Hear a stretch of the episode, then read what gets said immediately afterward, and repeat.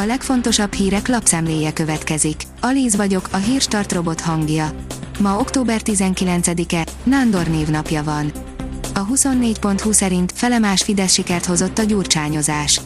A fideszesek több mint fele, a pártoktól távolságot tartók 4%-a írta alá a petíciót.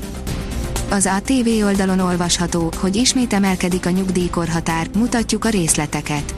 Január 1-től újabb nyugdíjkorhatáremelés jön, az 1957-ben születetteknél így ez már 65 év lesz. A privát bankár oldalon olvasható, hogy meghökkentő prognózist adott Orbán Viktor főtanácsadója.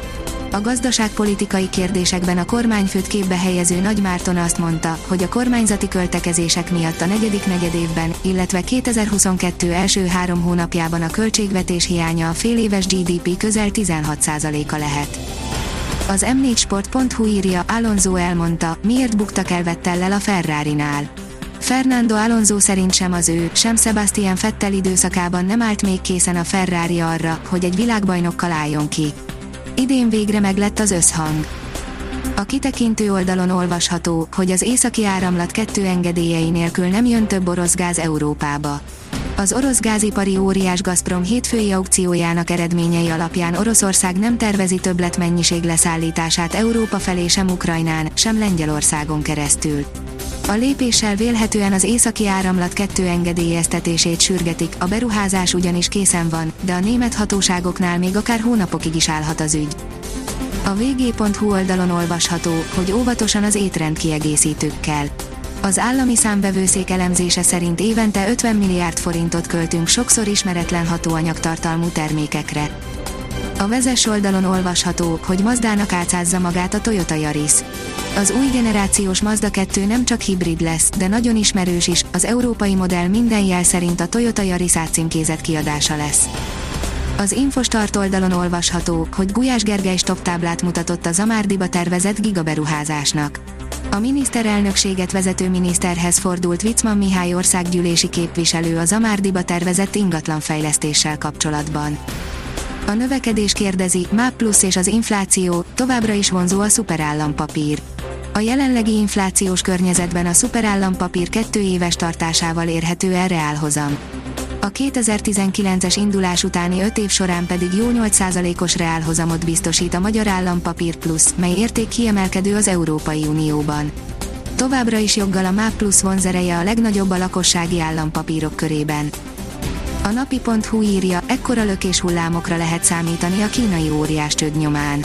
A kínai vezetés fogadkozik, hogy kordában tudja tartani az ingatlanfejlesztő óriás, az Evergreen csődjéből adódó problémákat. A szkeptikusok számára azonban ez a nóta ismerősen cseng, hallható volt a jelzálogpiaci válság kapcsán is. A magyar mezőgazdaság oldalon olvasható, hogy megbírságolták a székelyudvarhelyi Ribizlibánya működtetőjét. 50 ezer lejes, 3,6 millió forint bírságot rót ki a romániai környezetvédelmi őrség arra a cégre, amely ribizli ültetvény számára engedélyeztetett teraszosítási munkálatokat Székelyudvarhely határában, a valóságban azonban sódert bányászott a területről.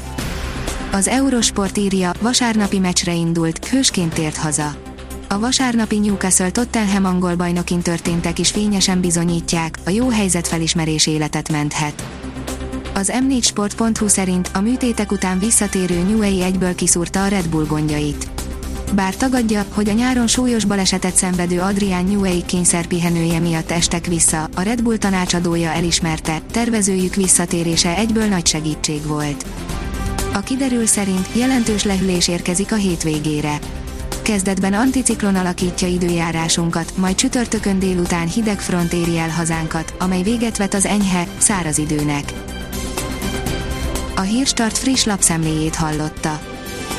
Ha még több hírt szeretne hallani, kérjük, látogassa meg a podcast.hírstart.hu oldalunkat, vagy keressen minket a Spotify csatornánkon. Az elhangzott hírek teljes terjedelemben elérhetőek weboldalunkon is. Ha weboldalunkon hallgat minket, az egyel korábbi adás lejátszása automatikusan elindul.